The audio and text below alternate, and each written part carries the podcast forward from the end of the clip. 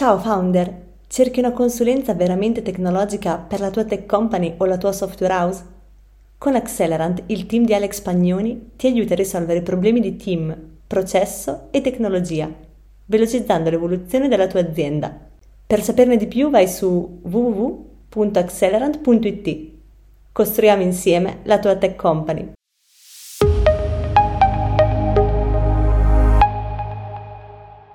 Ciao a tutti, eccoci con una nuova puntata del CTO Show nella quale esploreremo il mondo della produzione e della capacità produttiva in ambito software house.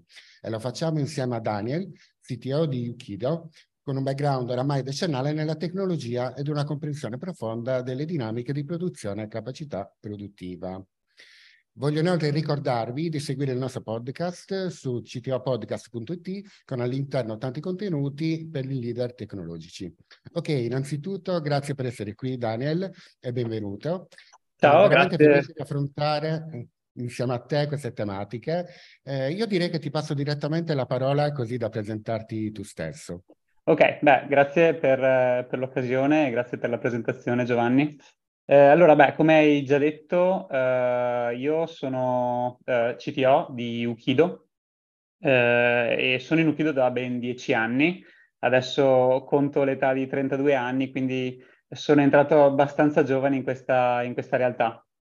Sono entrato come primo dipendente, in realtà, e, mm, e, e sviluppatore eh, in questa startup che inizialmente faceva era un'azienda di prodotto. Eh, il prodotto era un elimina code e da qui il nome Ukido, che è un anagramma, eh sì, un anagramma, un acronimo di You. Quindi eh, tu fai la coda, io faccio altro. Questo era il concetto. E sono entrato come eh, appunto primo dipendente, sviluppatore per andare a eh, sviluppare eh, diversi servizi, diverse feature della piattaforma e poi pian piano eh, ho evoluto, diciamo, le mie competenze, sono cresciuto un po' con l'azienda anche con un cambio di business model dell'azienda, perché siamo passati da azienda di prodotto a, a praticamente una software house eh, di consulenza. Chiaro, chiaro. Benissimo, allora eh, andiamo un attimino nel clou della situazione della nostra call. Cosa si intende effettivamente con produzione e capacità produttiva? Ok, allora, um, diciamo che ho rubato questi due termini e un po' è la base del topic da un libro uh, che è Seven Habits of High Effective People, ehm, che tradotto in italiano è mm, Sette regole per il successo, se non sbaglio, tradotto un po' malamente. È un libro di Stephen Covey, ormai abbastanza datato, ma è un po' un, un, un clue, un cult per uh, la saggistica in generale e per la crescita personale. Non so se tu hai avuto modo di leggerlo, se lo conosci. Ho avuto modo di dargli una bella sbirciata, sì. Ok, perfetto. Comunque, Uh, questo libro parla di sette abitudini che il, la persona di successo, non vuol dire ricca necessariamente, uh, ha uh, e, e che, che, detiene. Insomma, prima di parlare di queste sette abitudini, lui parla di eh, un concetto che fa da base un po' a tutto il libro ed è il bilanciamento che si deve avere durante tutta la vita, praticamente tutte le attività che si fa, tra produzione e capacità produttiva. La produzione è ciò che eh, effettivamente crea valore, produce, e la capacità produttiva è la macchina che ti permette di farlo. Uh, Stephen Covey nel libro fa un esempio ben calzante che rip- riprende la storia della gallina dalle uova d'oro, quindi la, la, la, rinfresco, la rinfresco, un attimo. Uh, la gallina dalle uova d'oro è una storia in cui c'è, ci sono questi due protagonisti, appunto la gallina e un, un allevatore che uh, scopre di avere una gallina che è in grado di produrre una volta al giorno un uovo d'oro. A quel punto, una volta fatta questa scoperta, il, il, produttore inizia a sfruttarla e mh, mm, il bene che produce la gallina inizia a venderlo e, e diventare ricco eh, e via via sempre più benestante. Il, il, fatto è che ad un certo punto non gli basta più un uovo al giorno e ne vuole di più, quindi inizia a uh, stressare la gallina, a trovare dei modi, alla fine si stanca e prende e uh, apre la gallina. Apre la gallina per trovare tutte le uova che ci sono dentro, ma scopre che dentro non ci sono uova E quindi per stressare, in questo caso, la produzione, quindi la produzione di, di, di, uova d'oro, ha ucciso la sua capacità produttiva, che è quindi il benessere o comunque la gallina eh, stessa. Quindi questo è un po' il concetto eh, su cui gira un po' tutto. È un concetto eh, che va applicato, appunto, come dicevo, a qualsiasi cosa, che sia tu un uh, contributore individuale, quindi uno sviluppatore, un designer, ma anche che tu sia eh, che, che, diriga un, un, team o appunto come me una, una produzione. E qui andiamo a toccare effettivamente un argomento molto di interesse perché abbiamo a che fare con le persone. Sì. Quindi dobbiamo proprio rendere, trovare il giusto bilanciamento per trovare eh, l'optimum e fare in modo che tutti siano contenti e felici, ovviamente apportando il valore di cui dicevamo prima. Esatto. Ok, dimmi, eh, come è organizzato appunto il team di produzione presso Ukido? Ok, allora noi ehm, il team è, conta circa 25 persone più altre persone esterne, 25 sono solo eh, dipendenti.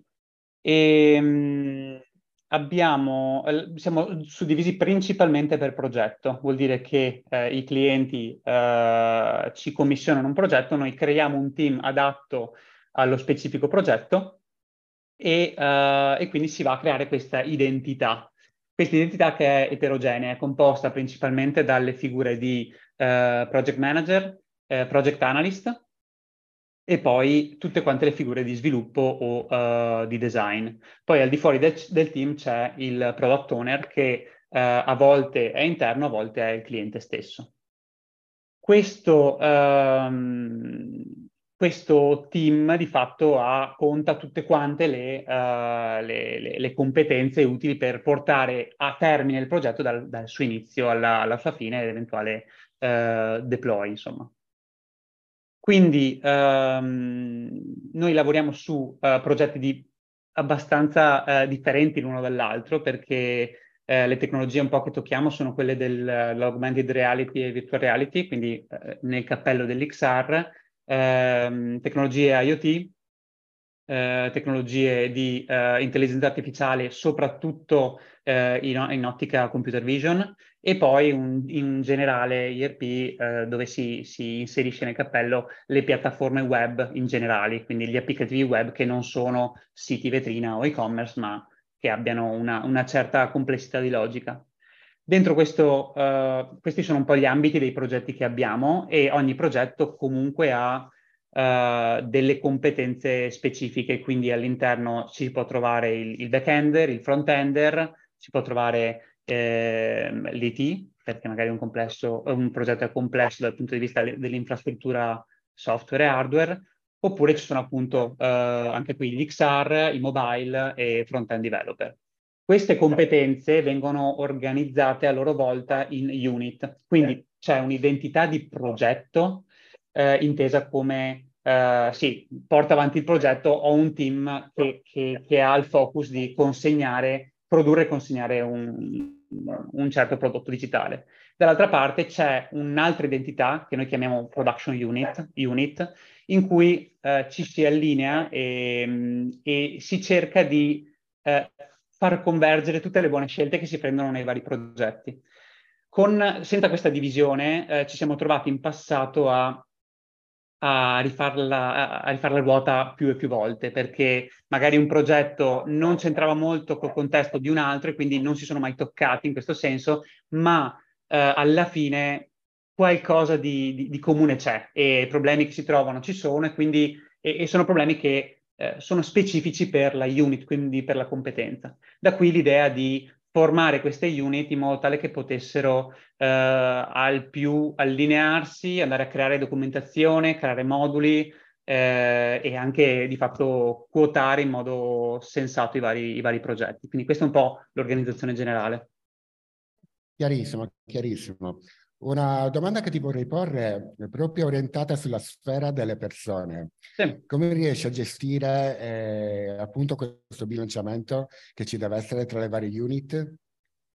Allora, il bilanciamento è sicuramente più legato al progetto ehm, perché di fatto è lì che portiamo il, il valore e il valore lo portiamo al cliente, perché dobbiamo produrre un, un qualcosa di, uh, di, di, di, valore, di funzionale, uh, un qualcosa di valore e a, a Ukido stessa, perché dobbiamo comunque uh, avere del guadagno da questo. Quindi da quel punto di vista per me è produzione, dall'altro punto di vista c'è il team, che è la mia capacità produttiva, quindi il team deve essere messo nelle condizioni di lavorare al meglio con i giusti strumenti, le giuste risorse, ma anche la giusta motivazione e organizzazione.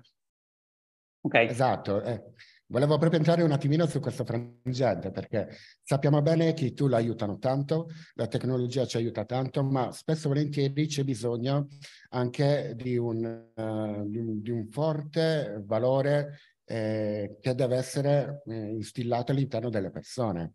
Mm-hmm. Mm, mi spiego meglio.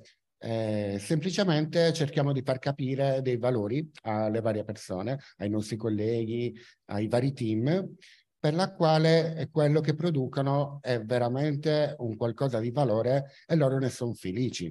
Dobbiamo, cerchiamo di passare questo messaggio proprio per mantenere il bilanciamento sulla giusta bilancia e fare in modo che non vadano poi in stress. Uh-huh. Come gestite i valori aziendali? Ecco, come, come riuscite a far comprendere i vari valori aziendali, oltre ovviamente al netto dei tool tecnici che vengono utilizzati? Allora, eh, legato ai valori e in generale alla cultura aziendale, eh, cerchiamo il più possibile la condivisione e la collaborazione. Eh, quindi eh, abbiamo quei momenti in cui mh, è ne- è, c'è la possibilità di conoscersi e la possibilità di uh, condividere le conoscenze, ok? Quindi uh, banalmente usiamo un, un, sistema simile a Scrum e quindi adottiamo uh, tutte quante le varie cerimonie che diciamo che coprono gran parte di questa, di questa necessità. Quindi a partire da eh, il planning che viene fatto assieme al cliente, questo è un aspetto molto importante per, per noi, a passare a, dagli stand-up alla review e cosa ancora più importante, la retrospective. E lì credo che sia il momento eh, più forte dove eh, avviene avviene questo che dici, quindi eh, vengono passati i valori, perché lì si scopre eh, a cosa una persona crede, uh, a cosa il team crede e i problemi che hai e, e si va poi a risolverli. Si va a risolverlo sempre basandosi sui valori che l'azienda o anche il team stesso può avere, perché ogni team è differente l'uno dall'altro e ogni team più avanti che si va ha i suoi valori che comunque partono dall'azienda stessa. Chiarissimo. Tornando alla nostra storiella della gallina dalle uova d'oro, chi protegge i team, le unit? da allora, un lavoro troppo eccessivo? Allora, la, ogni unit ha un suo rappresentante eh, responsabile, diciamo, che mh, mm, si occupa di fare diverse cose.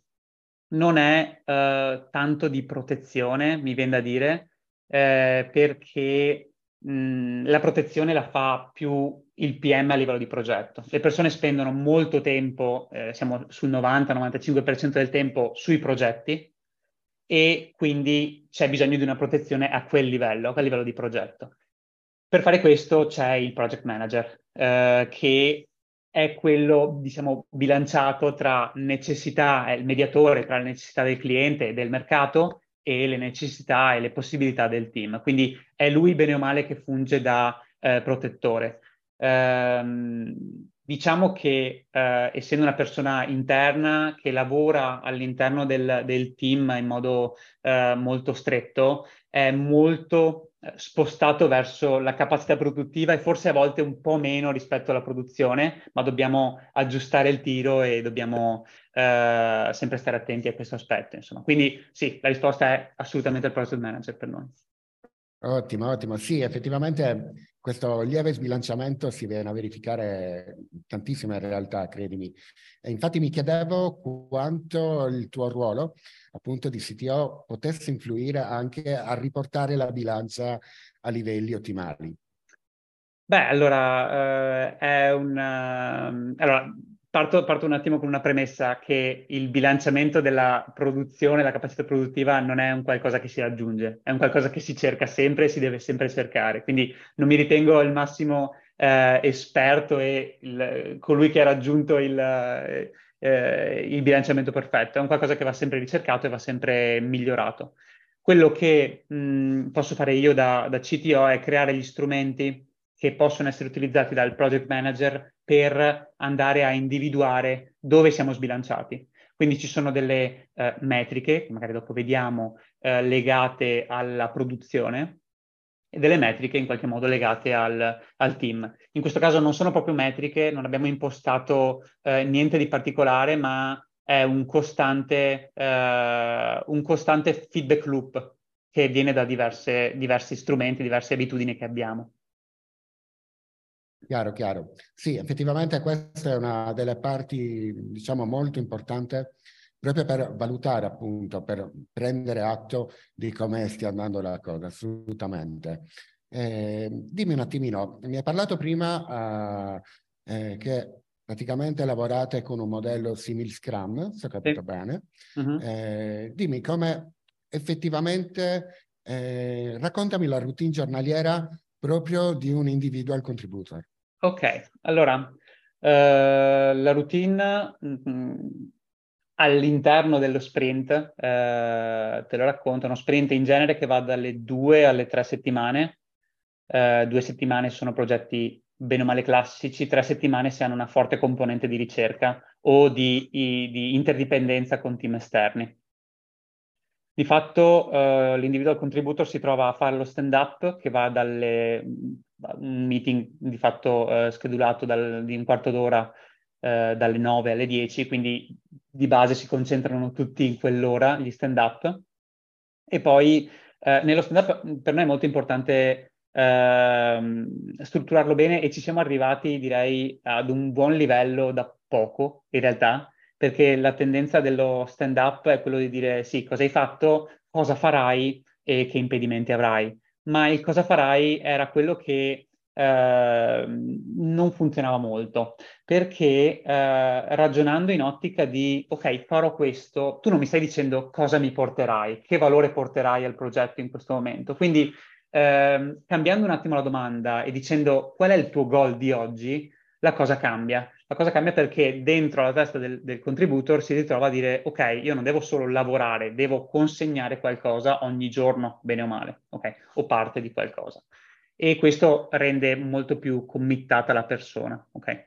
Quindi questo è un po', eh, cioè, c'è lo stand-up, poi in genere ha, ehm, dipende da, dalla persona, però può lavorare tutto il giorno sul progetto oppure lavora su due progetti per motivi di ehm, flessibilità, di contaminazione, abbiamo deciso di, eh, non per tutti, ma per molti, di mettere le persone su due progetti in contemporanea e non di più, eh, perché così possano eh, andare a, eh, sì, risolvere un problema di, ehm, diciamo, Ehm, complessità all'interno del, del, della produzione perché non tutti i progetti partono e finiscono allo stesso eh, momento, ci sono eh, degli overlap e quindi questo mi aiuta a livello di organizzazione produttiva. Dall'altro vediamo che mm, essendo una persona su due progetti paralleli può sviluppare competenze diverse e può anche eh, collaborare e condividere la conoscenza anche con altri team e questo è molto importante, è la cultura che l'abbiamo costruita bene o male anche in questo modo. Quindi eh, abbiamo un primo momento, un, la mattinata in cui è su un progetto e, la mattina- e il pomeriggio in cui è su un altro progetto.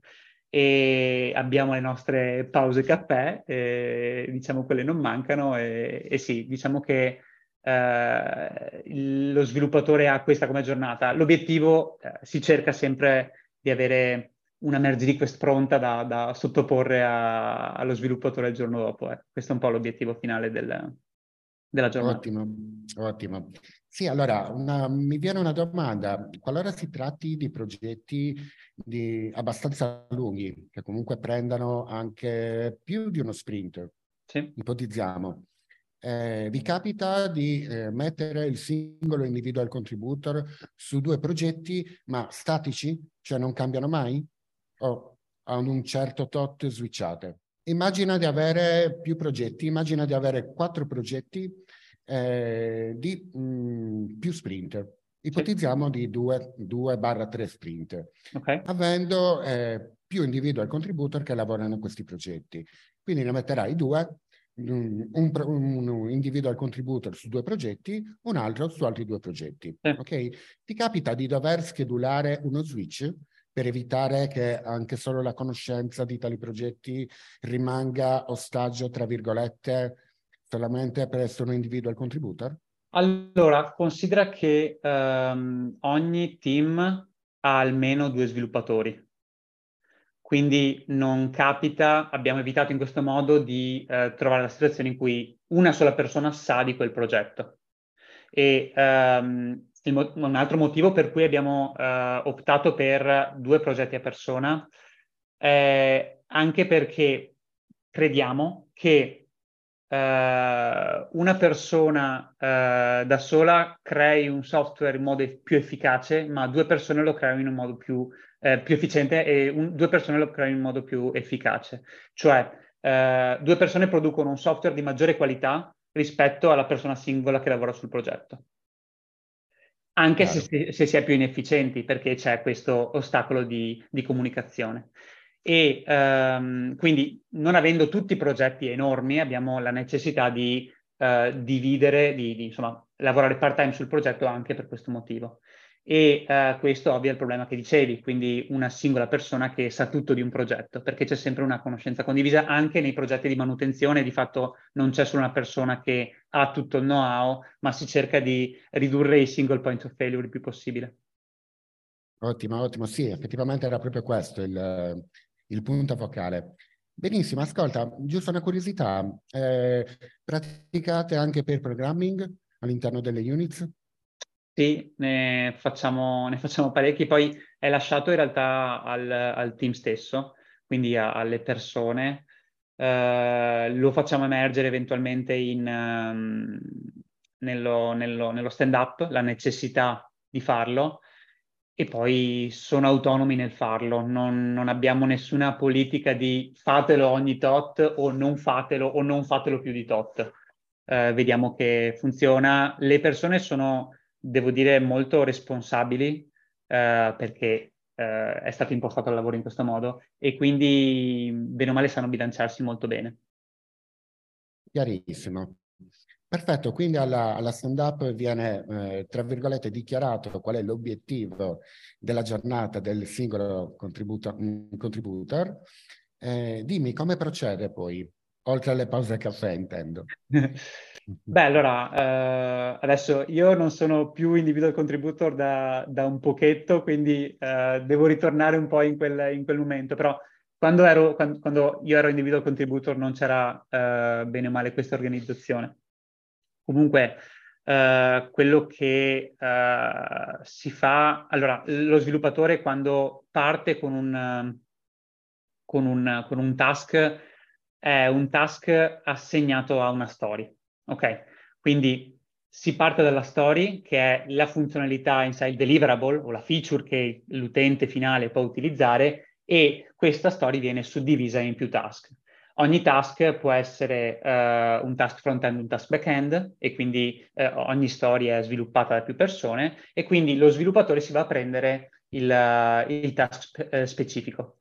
Questo task poi per andare a completarlo ha bisogno di, della documentazione per capire cosa va fatto. La documentazione è scritta direttamente nella story a livello funzionale.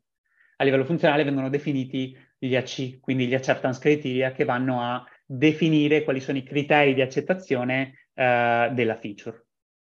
Quindi lui ha queste, uh, queste insomma, informazioni per andare a produrre, per andare a sviluppare la feature sa eh, bene questo sviluppatore che poi oltre a un, uno sviluppo, un mero sviluppo, vanno anche integrati dei test automatici, eh, più, spesso di, eh, più spesso di unità, ehm, abbastanza spesso di integrazione, un po' meno eh, di end-to-end. Ecco, questa è un po' la situazione, la situazione attuale.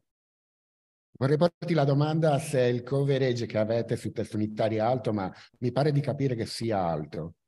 Allora, eh, un po' dipende dal progetto, perché mh, è inutile fare dei progetti magari di uh, due mesi che uh, vanno in fiera, perché ci capita anche questo, no? Con la realtà virtuale e realtà aumentata molto spesso facciamo uh, prodotti per la fiera e, e, quindi non è necessario avere una coverage alta su, aspe- su quell'aspetto, perché non è un software che deve essere utilizzato per anni, ok? Per progetti invece mh, duraturi, eh, più complessi con, eh, e che non possono rompersi, sicuramente la coverage aumenta. Quindi eh, non c'è mai, è difficile per noi definire una regola di coverage, deve essere su questo, perché ogni progetto è diverso, ogni progetto ha le sue necessità, ha le sue persone all'interno e quindi deve un po', eh, bisogna un po' capire di volta in volta. Chiarissimo, sì, era giusto una, una curiosità che mi è nata così. Certo. Effettivamente questa è la, la, strada più adottata perché è inutile fare una coverage di un 100% ad un progetto che nasce e muore da qui a tre mesi. Certo. Assolutamente. Sì, è giusto averla alta assolutamente perché ti ripara da strani bug o comunque anomalie che si possono riscontrare, ma è inutile averla eccessivamente alta proprio per questo motivo. Perfetto, mm-hmm. tornando un attimino al nostro bilanciamento, ecco. Sulla uh, produzione, capacità produttiva. Prima hai detto una frase molto interessante che vorrei approfondire insieme a te, che ti occupi effettivamente della creazione dei tools per fare in modo che questo bilanciamento sia sempre in pari. Mm-hmm. Dimmi di cosa ti occupi un po' più nello specifico. Allora, in realtà non lo faccio solo io. Abbiamo un team, eh, abbiamo creato un team abbastanza affiatato tra tutti quanti i project manager e, e ci occupiamo, ehm, ci troviamo settimanalmente per decidere e fare un po' un mercato del pesce delle, delle risorse. Ehm, perché magari un progetto è in consegna, quindi ha bisogno di più risorse e quindi vanno tolte all'altro progetto. Sì, ma anch'io sono in consegna, quindi c'è un po' un, un mercato vero e proprio. E all'interno di questo team, eh, oltre a vendere pesce, andiamo a, a, crearci dei tool per monitorare la situazione. Uh, questo deriva da uh, obiettivi che ci siamo posti, eh, utilizziamo il framework uh, OKR, che ci hanno portato a produrre dei fantastici Excel in cui andiamo a monitorare diverse metriche. Una delle metriche è quella della, del billability time, ovvero del tempo che le persone usano sui progetti. Prima ti ho parlato di 90-95% ed è una metrica che noi utilizziamo per capire se la produzione eh, sta lavorando su progetti o meno e quindi se possiamo poi eh, rendicontarli di fatto, perché da quello deriva al momento eh, buona parte del nostro, del nostro profitto. E, e, quindi mh, tutte le persone uh, vanno a registrare il proprio tempo all'interno di una piattaforma, di un, di un, un software che si chiama Clockify, eh, con un'integrazione riusciamo a vedere effettivamente su quali progetti sono per quanto tempo e quella è una delle metriche. Un'altra metrica che utilizziamo è eh, il tempo che, eh, che, andiamo a lavorare in totale nel mese, tolte le ferie, tolte, tolte la malattia, su il tempo che riusciamo a rendicontare. Non necessariamente il tempo che ti dicevo prima, quindi il tempo speso sul progetto, equivale al tempo rendicontabile, perché Uh, può essere che a volte uh, ci hai messo più tempo di quello che pensavi a fare una cosa e non sempre puoi, puoi scaricarlo sul cliente perché magari gli hai detto una stima e quindi devi cercare il più possibile di stare dentro e quindi, uh, e quindi capita che in questo caso sfori oppure in altri casi in cui effettivamente la stima era corretta o anche abbastanza bu- buona, diciamo, e a quel punto si bilancia in questo modo anche, anche questa metrica. Ecco, con queste due, eh, con queste due metriche e Excel che abbiamo, riusciamo bene o male a, a capire ehm, dove possiamo migliorare e dove possiamo andare. Ad esempio, se so che eh, un progetto sta performando bene, eh, dico, non è che dico, ok, tranquillo, continuiamo così, magari dico, ok, però mi si accende un campanello d'allarme perché se ci stiamo mettendo veramente poco a farlo, magari c'è un problema di qualità e quindi vai a capire, ispezionare il progetto e, e capire se effettivamente c'è questo problema o se caso vuole che è stato venduto correttamente il progetto. Comunque questa, era, questa, era, proprio la mia prossima domanda. Quali sono appunto i campanelli d'allarme, i paletti che ti fanno squillare, ovvero quando è troppo eh, performante oppure quando è troppo poco performante. Certo, e allora, quali beh, azioni intraprendi? Beh, allora, eh, venendo alla billability time, ehm, i campanelli sono due. Uno è eh, non stiamo producendo, non stiamo troppo sui progetti, quindi la, questa, questa, percentuale è sotto il 90-80%, eh, oppure siamo troppo sui progetti, quindi siamo al 100%, ok? Sia nell'uno che nell'altro caso non va molto bene, perché eh, nel primo caso eh, c'è qualche inefficienza che dobbiamo sistemare, quindi andiamo a vedere quali sono i record uh, di ciascuna persona e capiamo, magari in quel periodo si sta facendo troppo pre-sale, quindi troppa attività di uh, preventivazione che comunque spetta anche a, uh, agli sviluppatori stessi, oppure ci sono troppi meeting di unit perché stanno creando qualcosa e, ehm, e quindi va, va magari limitato. Dall'altra parte invece una, se, se, sei 100% sui progetti non stai crescendo in qualche modo, quindi non stai dedicando il tempo per il learning, non stai dedicando il tempo eh, per eh, sviluppare un po' eh, la unit e quindi eh, applichi in altro, in altro modo diciamo, i, le azioni in modo tale da vedere se quel progetto ha qualche problema e, e se si può magari ridurre in qualche modo eh, il, il tempo speso sui progetti da parte delle persone. E questa è la prima, la prima, la prima fase. Sul secondo punto, eh, beh, semplicemente se un progetto mh, stiamo rendicontando meno di quello che lavoriamo, vuol dire che c'è una qualche inefficienza e va ispezionato. Solitamente il motivo è eh, scarse, eh, scarse stime, ok? Eh, quindi stime che non sono accurate, eh, e quindi a quel punto il PM deve lavorare meglio con, con gli sviluppatori per, per, costruire delle stime più attendibili, oppure c'è un debito tecnico molto alto e quindi lì si lavora sul debito tecnico. Solitamente sono cose che vengono fuori anche in retrospective sui singoli progetti, però in questo modo io ho la capacità di capire eh, dall'esterno un po' a volo d'uccello cosa sta succedendo su ciascun team. D'altro canto, se abbiamo l'altro aspetto, quindi eh, stiamo rendicontando molto e lavorando poco, eh, mi faccio la domanda che ti dicevo prima, quindi quello che stiamo producendo porta davvero valore al cliente, po- c'è della qualità lì dentro e quindi vai a vedere se, se i test sono fatti bene, se la coverage è buona e se il prodotto finale ha un look and feel uh, che, che, che, rispetta insomma, le aspettative del cliente e anche nostre, perché anche noi ce le abbiamo. Chiaro, chiaro, certo. Torna assolutamente. Ascolta, per quanto riguarda, prima hai citato una parola che, alla quale sono molto attento, la parola debito tecnico. Okay. Avete dei time to refactor o comunque te, avete dei tempi in cui lo tenete a bada? Allora, um, una volta abbiamo provato a, a, a creare il, la, la, settimana del debito tecnico, uh, che è una pratica che eh, ho sentito mh, anche dall'esterno e abbiamo visto però che non è, um, non è così mh, funzionale perché dedichi molto tempo a sistemare problemi che probabilmente eh, non, avrai, non, avresti avuto, ok?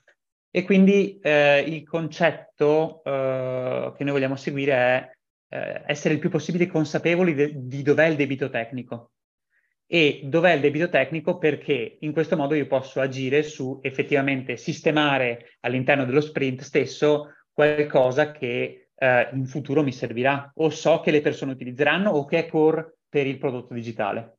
D'altro canto, se io ho una funzionalità che è stata usata una volta per uh, fare un report o qualcosa, quella, anche se c'è del debito tecnico all'interno, posso anche non toccarlo. Il debito tecnico è qualcosa che uh, va fatto, se no, se no il progetto va a fallire.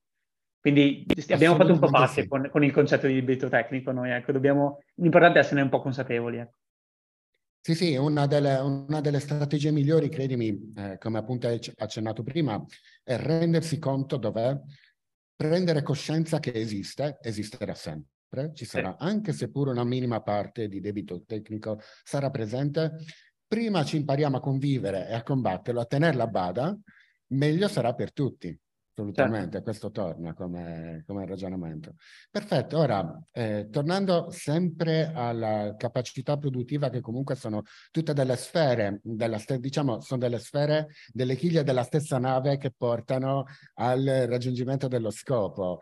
Eh, vuoi darci qualche consiglio per a parte monitorare, eh, ma dico anche per migliorare la produzione o comunque la capacità produttiva?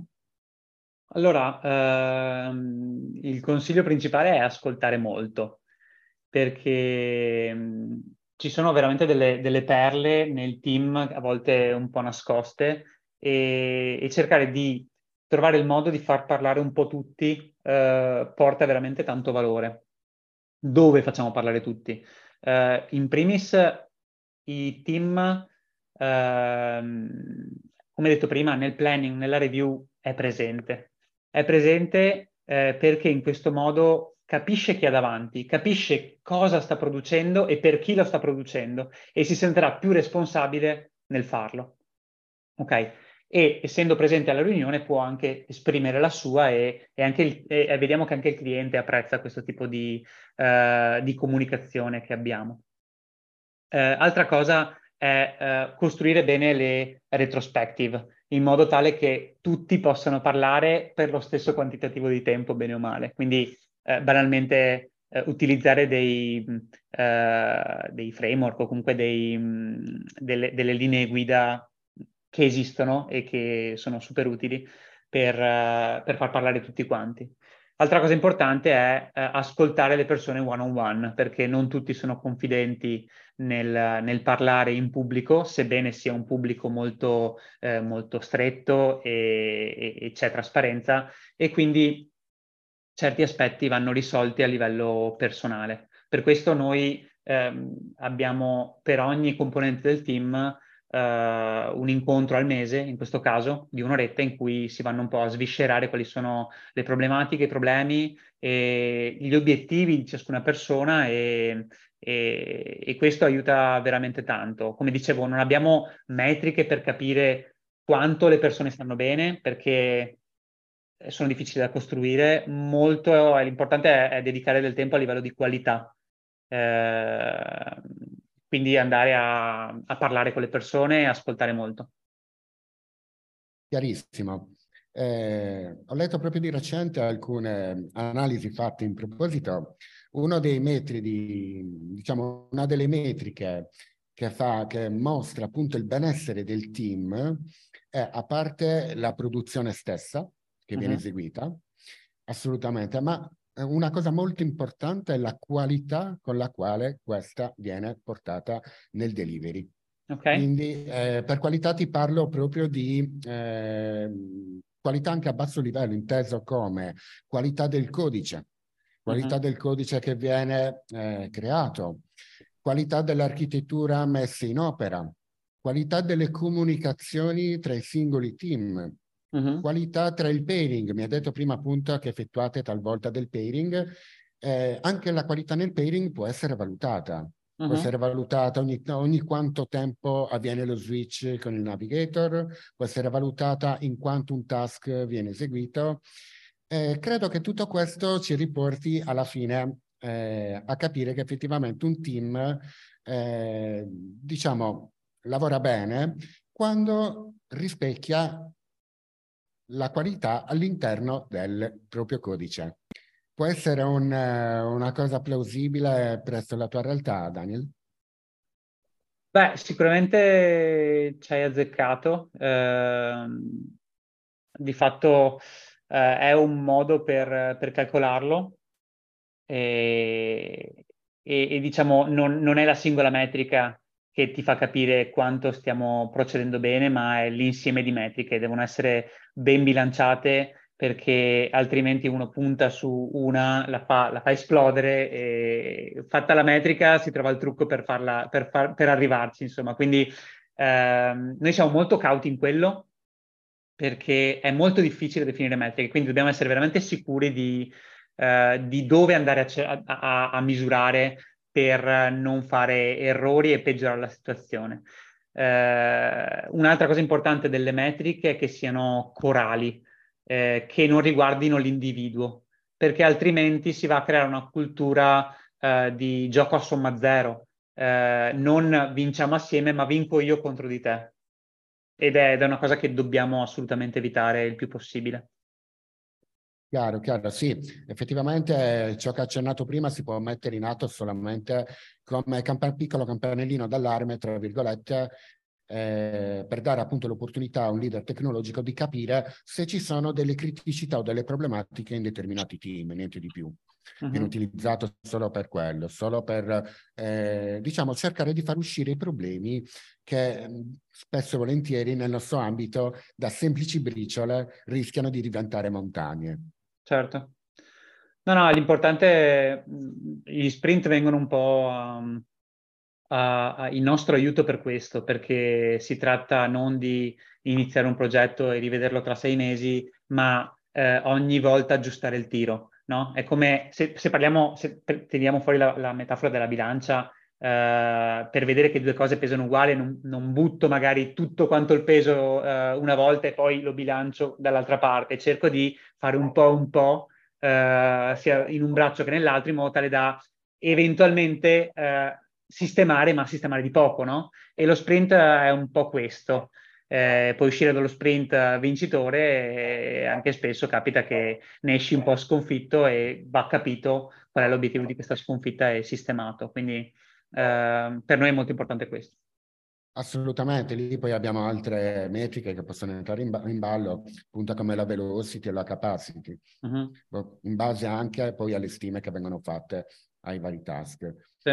Perfetto, eh, vuoi aggiungerci qualcosa, qualche consiglio eh, riguardo appunto le risorse che ci hai indicato? Allora, ehm, un'altra cosa che mi è venuta in mente che non ho detto, eh, prego, prego eh, nella, nella, nella, routine giornaliera dello, dello, sviluppatore, dell'individual contributor, da noi c'è, c'è forte, eh, c'è anche la parte di code review. Quindi eh, una volta che fai la pull request c'è anche la parte di code review che eh, facciamo peer-to-peer il più possibile. Capita nei team junior in cui c'è un peer-to-peer, ma dopo c'è anche la code review del team leader, però bene o male cerchiamo di, di tenerle peer-to-peer così le persone possono crescere eh, anche in questo in modo abbastanza omogeneo. E altro aspetto ho, di cui non ho parlato è che eh, per noi la produzione è composta sì da sviluppatori ma anche da designer e, e questo è un altro aspetto interessante per noi e il team di, pro, di, progetto all'interno anche il designer, quindi non, ha, non, non, ragioniamo come il design è un'entità che mi fa i mock-up e poi li porta, li porta a termine, ma eh, è all'interno del team perché eh, porta gran valore eh, al prodotto, abbiamo visto. E, e, e, le persone lavorano molto meglio, si sentono molto eh, commenti del tipo ma guarda che mockup mi ha fatto, ma guarda che, che sviluppo che mi ha fatto, sento molto meno questo perché la coesione del team fa molto. Assolutamente, concordo con ciò che hai appena detto eh, l'adozione appunto dei team eh, cross funzionali che, che, contengono al proprio interno diverse figure eh, è assolutamente la carta vincente. Sì. Ora, hai citato appunto il designer, ma ci può essere anche il DevOps, ci possono essere tante altre figure che aiutano tantissimo veramente il team nel day by day e lo aiutano a portare quel valore che ci si aspetta appunto al termine dello sprint. Perfetto, mi hai citato prima un, una frase che mi ha fatto illuminare gli occhi per eh. quanto riguarda la code review. Eh, dimmi, c'è una prassi particolare, poi ti mh, mm, dico anche perché pongo questa domanda. C'è una prassi particolare che effettuate eh, all'interno di Ukido per le code review? Mm, allora, beh, mi viene da dire di no. Abbiamo delle, mm, eh, diciamo, delle linee guida da rispettare per creare la pull request, sicuramente, quindi che sia corredata da test, che non sia più di tot file o che non faccia più di tot cose.